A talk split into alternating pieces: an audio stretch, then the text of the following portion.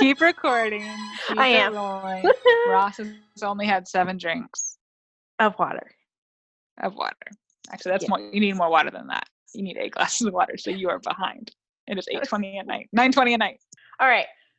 Well, hey everyone, welcome. This is Gin and Sometimes Whiskey, and this is Amber.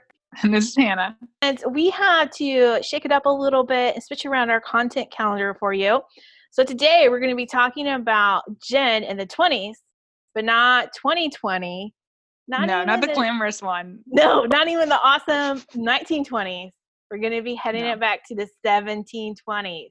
Where is that where gin began? I'm not sure, but I'm going to find out. Hannah's going to teach me. I am like minimal amounts, like the most Spark Notes. If Spark Notes didn't spell check, this is how much knowledge you're gonna get, Ross and listeners. So I'm if you guys are excited. I'm excited. So, yeah, first of all, though, we really, really want to acknowledge how amazing it's been to watch all the distillers and spirit makers really across the globe spring into action and help their communities, help healthcare workers, help first responders, and really honestly showcase your entrepreneurial spirit and figure out what you need to be doing today to help keep your business going so it will be here in the months to come. So shout out to all of you. Um, I'm in Indiana and I know that we're just having awesome distillers with Cardinal Spirits, Hard Truth, Hotel Tango Whiskey, um, and a few others. And I know Hannah's in Chicago. yeah. We've got Koval here, it's cranking out hand sanitizer. Barr Hill out in Vermont is doing their own good work. Yeah, and it's just it's incredible. And obviously, if you create a business that's able to be focused on community, it makes sense that you would adapt. Um, but I think this is super impressive. So congratulations on adapting so well and um, quickly, but also like a huge, huge thank you for keeping our Mhm, first responders um, safe. It's huge. All right. So let's talk about another time where there was probably a virus going around too. And if I could interject here, if you will, Yes. I'm going to take a note out of some of the true crime podcasts I listen to and do an asterisk disclaimer, Hannah, if you don't mind, because you know my government worker side's coming out. Just to say, and that's the only side, Ross. the other side. It's like uh, more of a circle. It all comes back to your government days. But yes, I, I appreciate your asterisks to protect us from liability and risk. Um, go Yeah. ahead. So my asterisk really is both of us, I feel like, deal with times of stress and trauma with humor. So that's probably how we are going to approach talking about COVID 19, probably even the situation that we're going to talk about in the se- Jen and se- the 1720s, because life wasn't great then. So I just want to say that if that would offend you, this probably isn't the podcast to listen to, because again, we our coping mechanism is sarcasm, gin, and fun. And um, yeah, and sarcasm soaked in gin, gin coast soaked in sarcasm. it's all Like we said in our last podcast, did we say like it can be negative but keep it fun? Yes. I we said that. Is that should That's that just be our theme? Do we just claim that as our theme right here, right now? I got that tattooed on my butt this past week. I did it myself actually because I couldn't go outside. like my self a person haircuts. tat. Yes. Uh-huh. Yeah, but worse because it's permanent and I might have tetanus. Just Eh. kidding. I felt my face like a year ago, so I don't have tetanus. I got shot. Um, but yeah, so we're gonna talk about yeah, some hefty things with 1720s. Um we've been into the 1750s. So if those of you who have strong feelings about history, I'm doing my best to kind of go through this without getting too much into it. I give huge hats off to everybody in the UK who has researched this in a big way. So here's some of my sources, and they are fantastic. Check them out. So the Book of Gin by Richard Barnett, um, which is much more lighthearted than the title sounds. It's a great little tour de gin um, from like the early days in, in the Dutch Genever vibes um, onto what we're at, we're at now. Also, Gin colon the much lamented death of Madame Geneva by Patrick Dillon. Really good. Talks about the gin craze as well talks about a few different aspects of gin in society that I think is nice. Uh, Drink Like a Woman by Jeanette Hurt. Jeanette Hurt's also a lovely author who has great cocktails in that book, but she discusses some early cocktail mixing reasons and also why women get ignored. So please check that book out. It's great. And then I, I'm leaning heavily on health, hygiene, and the rise of mother gin from the British Library. Um, they have an online article and it's pretty serious. Everything else I talk about, if I'm directly quoting it, I will reference it I can provide this in APA or MLA style because yes, I worked at an academic journal for a while. I know that was why you guys tuned into this. So you're welcome. I refuse to do what's the Columbia style, Cambridge style. That I got no time for that. I don't even know how that works. So uh, those are my uh, sources. I've never even heard of that, and I'm not an uneducated person, so I think we're good. also, not uneducated. That's another T-shirt we'll be coming out with soon. Not real smart, but not uneducated. No, actually, was brilliant, but she just like disclaimed her not um, super educated thing.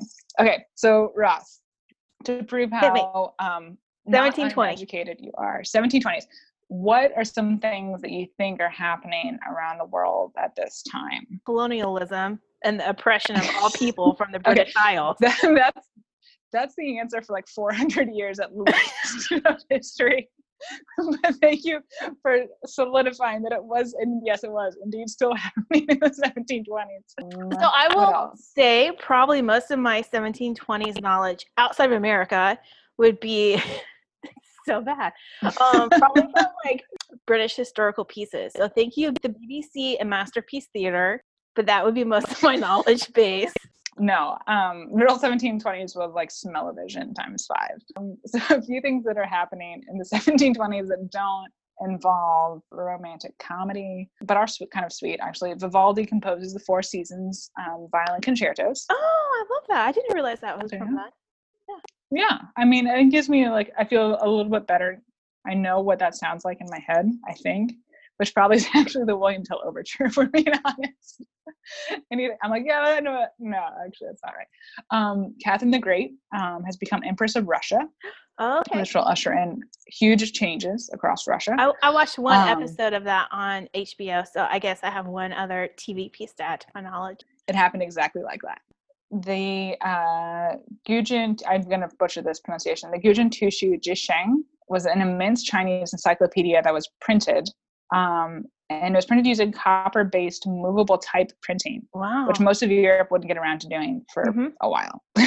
so while you could like look up on everything you needed to know in parts of East Asia, the rest of the world was dealing with gin and giniver, mm-hmm. which brings us to the gin craze. Yes. Which leads us Which, to 2020 eventually. Yeah. Because we have no, a gin craze, craze happening right now. This is like, yeah, the, the gin craze we have now is like a, like the funfetti cake of gin crazes. The gin craze of the 1720s is like sewer rats huh. in a weird way. Okay. It's like, it's like production wise, yes, I'm with you.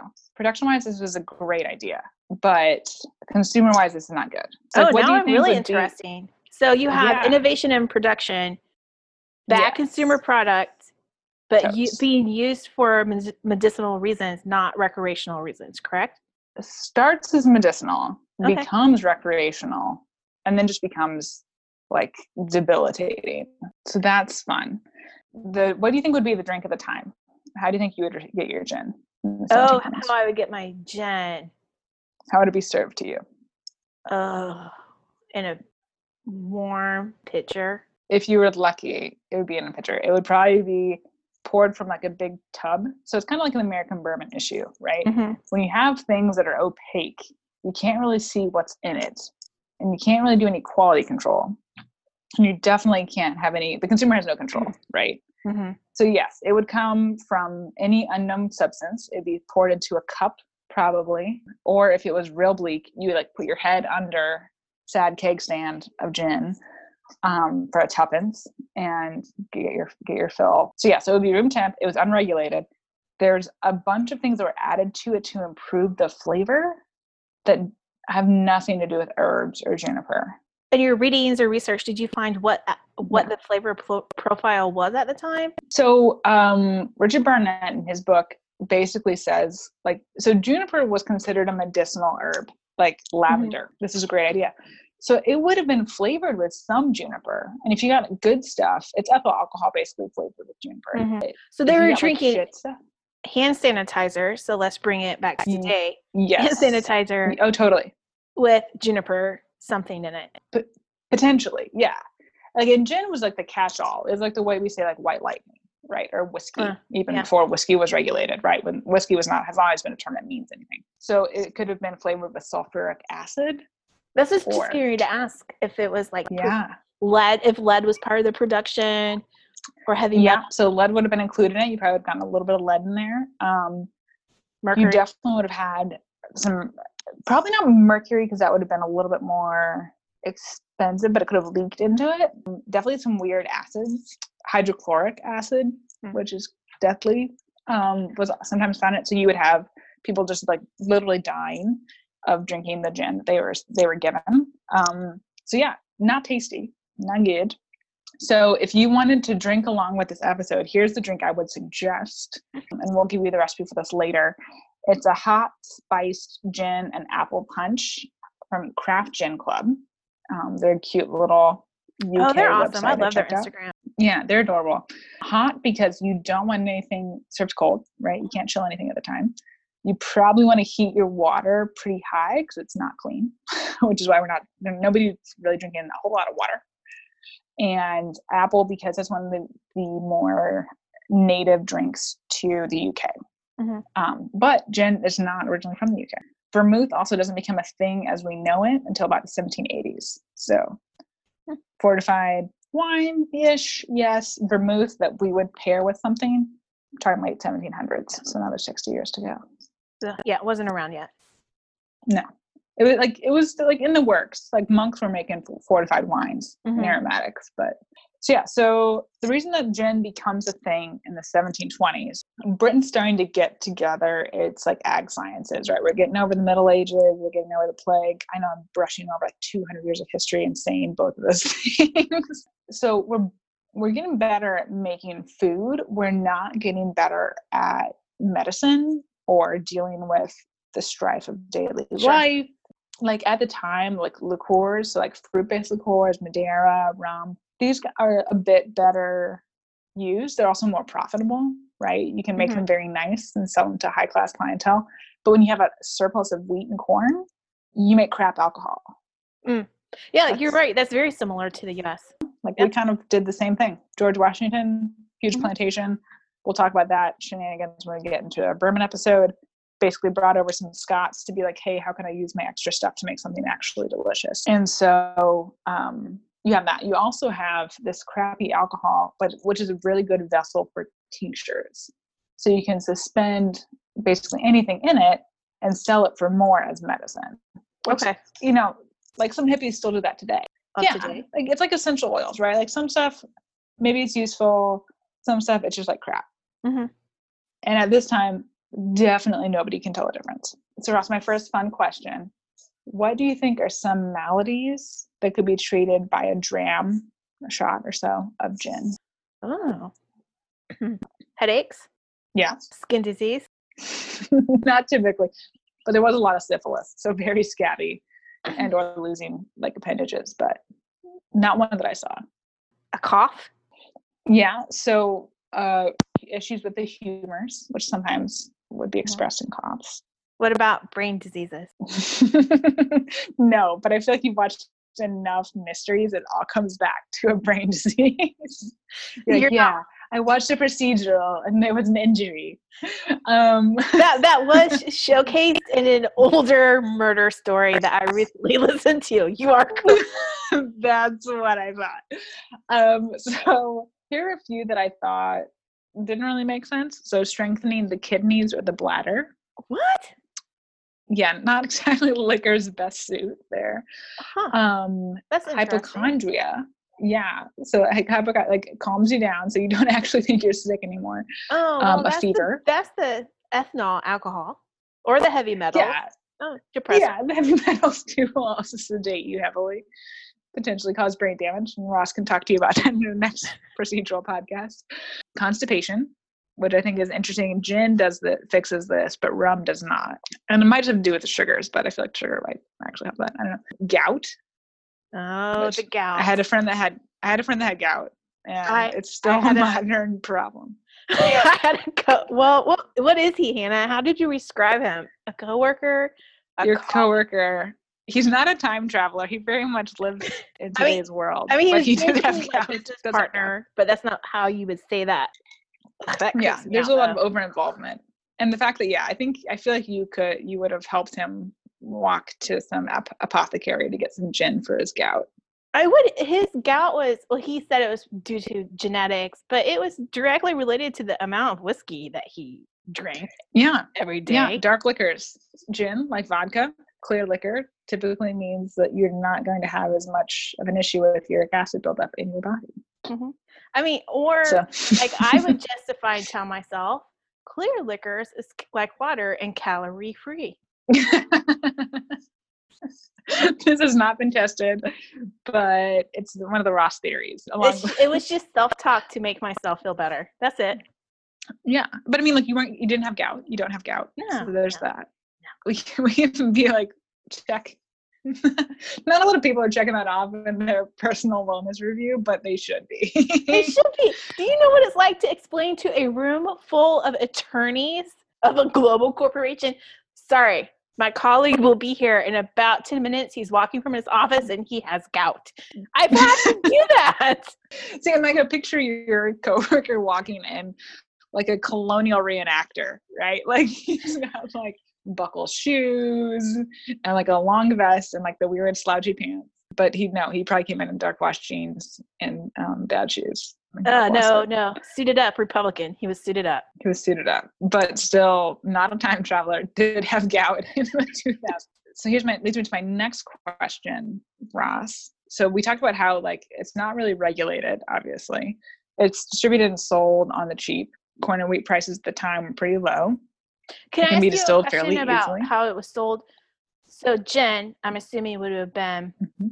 in your corner market, like in your market, your farmer's market. So it could be anywhere. Remember, because it's not there's not like a liquor license regulation really.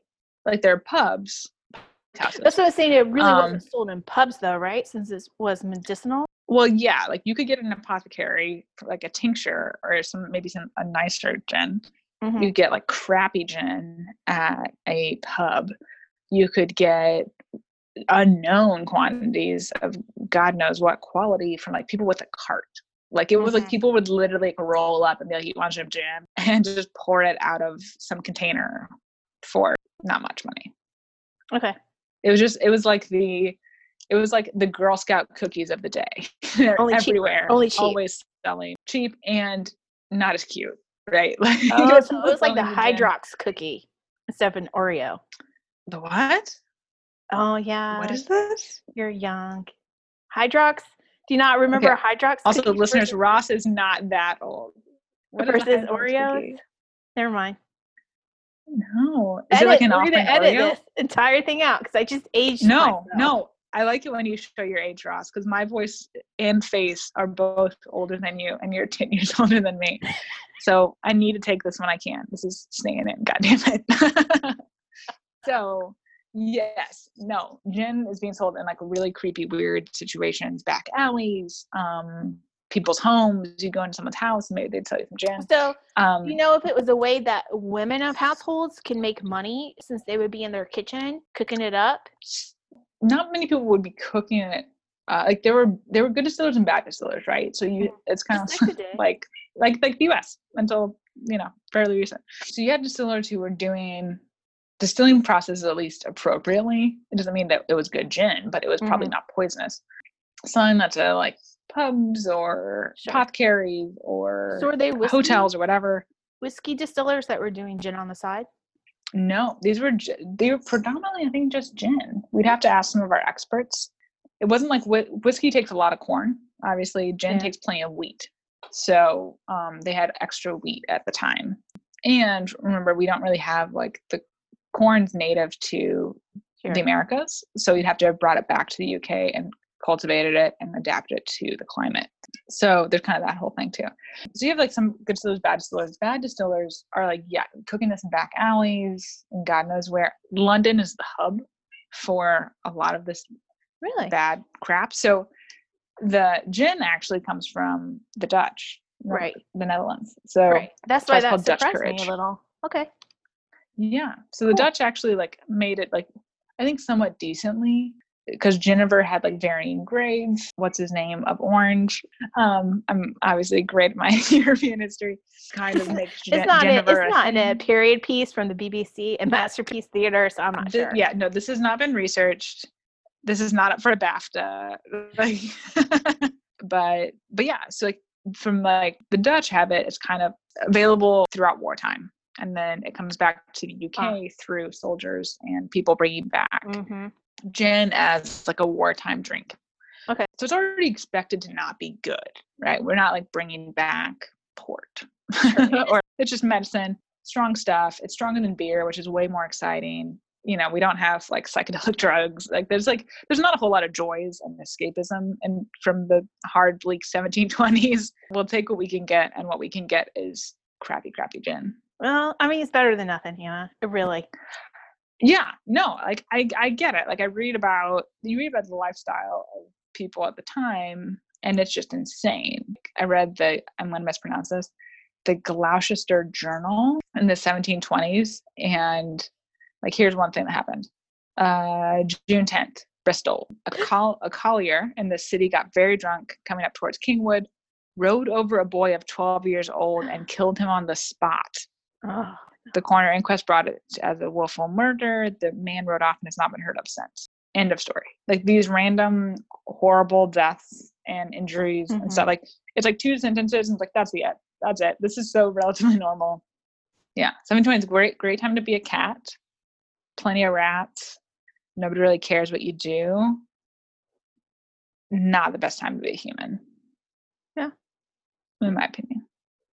mm, yeah. It would be I don't know. It'd be rough. It'd be rough for everybody. But Mhm. um, so yeah, so here you go, Ross. Here's your next question. According to my British Library article, by the 1730s, how many locations in London were openly selling gin to the public? Ooh. Here's a hint. The population of London at the time was potentially at most 700,000 in 1730. Mm, I'm going to say 332. 332. That's, that's so specific. It's like you're guessing the number of jelly beans in a in a jar. Yes, that kind of was. Six thousand. Stop. Yeah. you know what's funny is That's I almost like- said 7,000, like just to, let's just divide it by tens, right? Then I was like, no, That's yeah, that would be can't be right. crazy. it's got to No, just be a couple of hundred.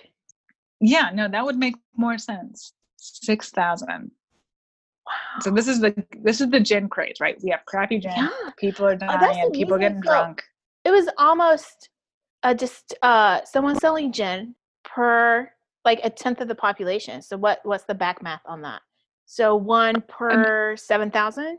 No, one per ten thousand. Well, if you, but remember, you're counting a, you're counting adults and children, but also some children drank gin. I was gonna say though, to- what age did you start drinking that? You were young. If you were using I it mean, it doesn't, it doesn't say you like it's me, Ross. And I lived in the 1720s when I was five years old, showing up at the apothecary. I mean, like I need something from my in gout. the general sense. Okay, so let's just do some some demographics math on a podcast because people love this. Okay, so let's do some. So my back math wasn't right. Hannah, I can only do math in the million. I, I know, Ross. I know.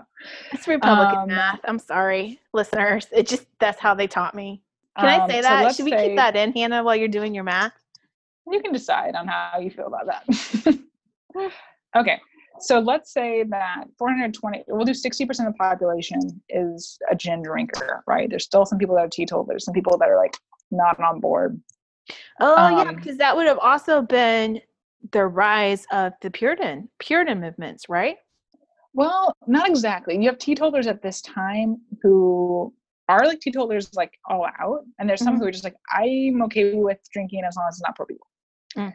So let's take out let's take out like 40% of the population, just like this is just guess. So 420,000 people, um, 6,000 to 420,000. That's one per every 70 people. Wow. That's insane. It's crazy. That's kind of where you get the idea of like there are so many places to buy gin and none of it's regulated. And as a government person, you'll appreciate this. the government's not making much money on it. Oh no. Mm-mm. Gotta make money Right? off of. Got to make money off those vices. If Yeah, you, you, don't, have to pay you for doing? infrastructure somehow. Yeah, and by infrastructure we mean there's no sewage system, no roads, hardly any bridges, definitely not an NHS. But we're gonna pay for it. We're gonna pay for those ships because we have to keep exploring because we've ruined the city we call home. Okay, so that's kind of why we the gin craze is not just the consumption, but also the proliferance of it. I mean, so that's like you've got crazy, and that's just London. left and that's just London. Yeah. And like London is like the epicenter of the decision making around this craze, or so Mhm. it seems. I don't think like the books I read, like there are plenty of outposts in other cities that are really heavily soaked in gin, but London is like the hub. And it's like the problem area, right? That's where you have the most crowding. That's where disease spreads the fastest. That's where you've got kind of the harshest conditions without any sense of context, right? People are still coming to the city, still trying to make it, but you don't have that sense of, oh, I have this family to fall back on. It's like, no, it's just me. Oh, I lost my job, or oh, I can't, whatever. I'm just gonna go drink. Mhm. So that's mass. But back to so back to the gym. Um, so 1729, we've got our first gin act um, that kind of puts some regulations in place. So, and- you know, is the regulations Yeah. really from taxation standpoint? Like the government wasn't making money, they saw an opportunity to make money, or was it from a public health standpoint? Yes. So I think like it started when it was first coming in. Jennifer was kind of kind of medicinal, kind of just your everyday drink. Toward the start of this, coming out of the 20s, the 1720s, it is a substance abuse problem on a huge scale. Okay. We're not just talking like genetic alcoholism that we recognize now, which is obviously a huge obstacle for a lot of people. uh, Mhm. Needs to be addressed and is a serious illness. We're talking like Londoners had never seen something that could get you so drunk so fast, and no one was prepared for it. Oh, so like the Um, coke, cocaine of the 80s, 1980. Yeah, Okay. yeah. If cocaine was available everywhere, if every single person could could find cocaine and could afford to buy cocaine. so yes, so you have people dying left and right. Um, one murder that really brought this all to a head is in 1734. Judith Defour, who had like a hard life, lived an easy life by any means. She worked at the workhouse Mm-hmm. um, her daughter also lived at the workhouse. And so one day she comes to pick up her daughter. In the process of picking her up, she, like the girl has new clothes. They go out for an afternoon. She's like, Yeah, I'll bring my daughter back to the workhouse. Um, be fine. Judith comes back later. She's definitely been drinking, and there's no kid. After she um, has issues with like drinking at work, and people are like, Okay, what's what's going on? Um, she's like, Oh yeah, this guy like i they made me do it and they're like what they go and find her daughter is dead in a field she strangled the daughter in order Oh, to sell her new clothes and buy gin Oh, no. yeah this is like the second of three or four pretty big child deaths related to gin Oh, dear. and everybody's like oh dear god Mm-hmm. we've got to fix this. Yeah. Which brings you to so the Gin Act of 1736. Um, we've seen obviously some crazy things happen because of gin, and Parliament's like this is got to stop. So what they decided to do is they decided to tax the sale at retail. So 20 shillings to a gallon. Okay, it's a chunk of change at the time. And you can get a license, an annual gin selling license, but it's 50 pounds. Holy cow. So Yeah. what would that 50 be? for me now would still be a lot. Like I'd be like, I'm not buying a pair of jeans for that much. So I don't know what That's the conversion rate would be. It's not like seven to eight thousand dollars in I today's. was going to say 10,000 or something. these are not established business models. Like it's like No. I have a stall and I sell gin, and sometimes I have milk and potatoes. You know, guess how many license of these licenses were purchased? Well, if there are 6,000 distillers approximately. Six thousand locations to purchase gin. Oh. Unknown numbers of distillers. And is this what you're asking me for for London or for England altogether? We'll say London because it's probably where it was most likely enforced first, or meant to be enforced first. Mm-mm-mm. Brighton. Oh, okay, fine. Yes, we'll include Brighton for the sake of your ex-husband. Yes. He doesn't listen How to many? the pod, so we're good. He's too busy writing a book and no one will read. It's fine. How many licenses for us? Tell me this. You're literally chewing on a pen right now, trying to think about this. I am. I'm trying to do the math. First, first tip, 1300. don't do 1300. lower, 11. lower. No. No. two, two Stop. licenses were purchased, but of the people that were selling directly, the retailers, only two licenses were purchased. Everything else, because they couldn't afford it, and they just literally like, there's no way. Everything else went underground. which is- oh. kind of the exact opposite of what you want, right? Like you want to be able to monitor the population and make sure that things are going okay. And instead, we now have like black market sales of a highly toxic substance. Yeah, so you did see like a drop in locations that were selling, right? Like Mhm. it wasn't like the guy selling stuff out of his cart was selling it, was selling it, but like looking both ways to see if a cop was coming Mhm. first. A lot of stuff, yeah. Like so, like there's like this whole thing. That like this guy was selling gin out of like a house, and you like would like have like a passcode. Other people were selling them like through drawers, like convenience store kind of setup thing. It was it was weird, and we can get into all that. That's a whole nother episode of weird. But yeah, so everybody was like, "Fine, we'll get our gin some other way." Wow. So Yeah. we are talking about So then later, true addic- addiction, alcoholism issues because it was Yeah, so yeah, cheap, so- right? this is so cheap. And so remember, this is again like a cla- as, as with any substance, a classist issue, right? Mm-hmm. Rich people had no problem having gin brought to them by someone who was not licensed. Sure. It was the poor people who had to deal with not only what was like more likely poisonous, but also dangerous situations, right? Mhm. Like maybe you get stabbed, I don't know, but if you needed your gin, you got your gin. hmm Um, and so people that are pushing for prohibition are really saying, you know, we've got to take care, like we got to take care of these like lower classes and make sure that you know they just can't hold their liquor. hmm Where you have old like rich people who are fine just puking off their balconies onto the poor people below them.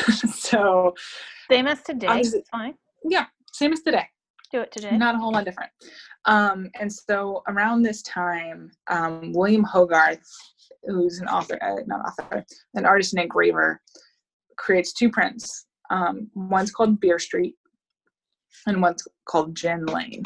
Um, I feel like our UK audience will probably know this pretty well. Americans like check them out. They're like kind of entertaining and kind of tragic. Beer Street, everybody's like happy and joyful and like kind of jolly looking And Gin Lane, you have like a woman with syphilis who like drops a baby downstairs, and this guy, his ribs are hanging out, and I'm like, it's just, Yeah. it's a scary scene. You're right. um, It's com- completely classist. Completely classist, but also still a problem, right? Nobody's Sure. dealing with the problem. The problem is everybody has a terrible life and doesn't know how to handle. hmm And instead of saying like, oh, like widows and orphans, we'll start with that. You know, if we want to go biblical, whatever. Like, no. They're like, we still want you in the factories. We still want people coming into the city. We still need the industrial revolution to happen in a big Yeah, way. I'm, I'm curious. uh, Did you, any of your research? Because I know scurvy was an issue then, even if you were not a sailor. Do you think did Mhm. they use this to treat scurvy at all? No, because a lot of until you get into like the Victorian era and the gin palaces, which we'll talk about in our next episode, you really don't have a cocktail. So like American cocktails are a thing from the start, our get go. Mhm. 1700s, you have woman bartenders, woman public like innkeepers who have kind of craft cider and they're doctoring it up with a bunch of other mix-ins. Um, the gin is just being sold like straight gin. Maybe you would add some beer to it, but Mhm. this is like this is bleak. So people that could get good gin, it's like nicely flavored. Maybe they add it to wine or kind of the punch. Mhm. But but if you're just buying it straight up, you're getting just like room temp in a cup got it. until you can't drink any more cups and you pass out. Mhm.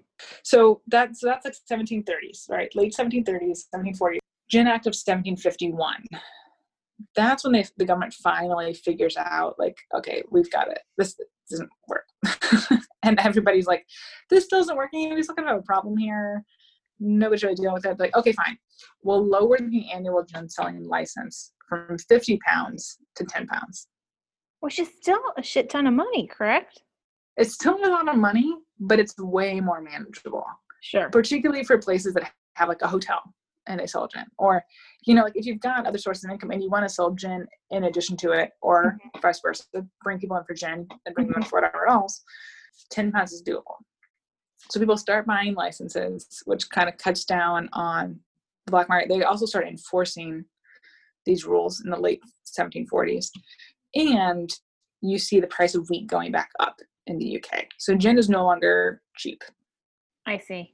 It's findable. You can still it's still cheaper than a lot of things, but there's a, a scarcity to it. Mm-hmm. Um, so then it kind of wanes a little bit. You Mhm. start to see gin kind of become It's a no little longer bit more like our other liquors. Yeah. Yeah, like you have like rum. You know, like it's not as crazy. Gin is still like the big. I know. Gin is still like the leading liquor in the UK forever. I think from what I could read. I mean, I assume it, I'm assuming it still is today, right?